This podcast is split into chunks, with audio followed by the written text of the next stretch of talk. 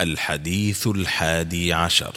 عن الحارث بن مالك بن برصاء قال سمعت النبي صلى الله عليه وسلم يوم فتح مكة يقول لا تغزى هذه بعد اليوم إلى يوم القيامة. أخرجه أحمد الترمذي وصححه الألباني.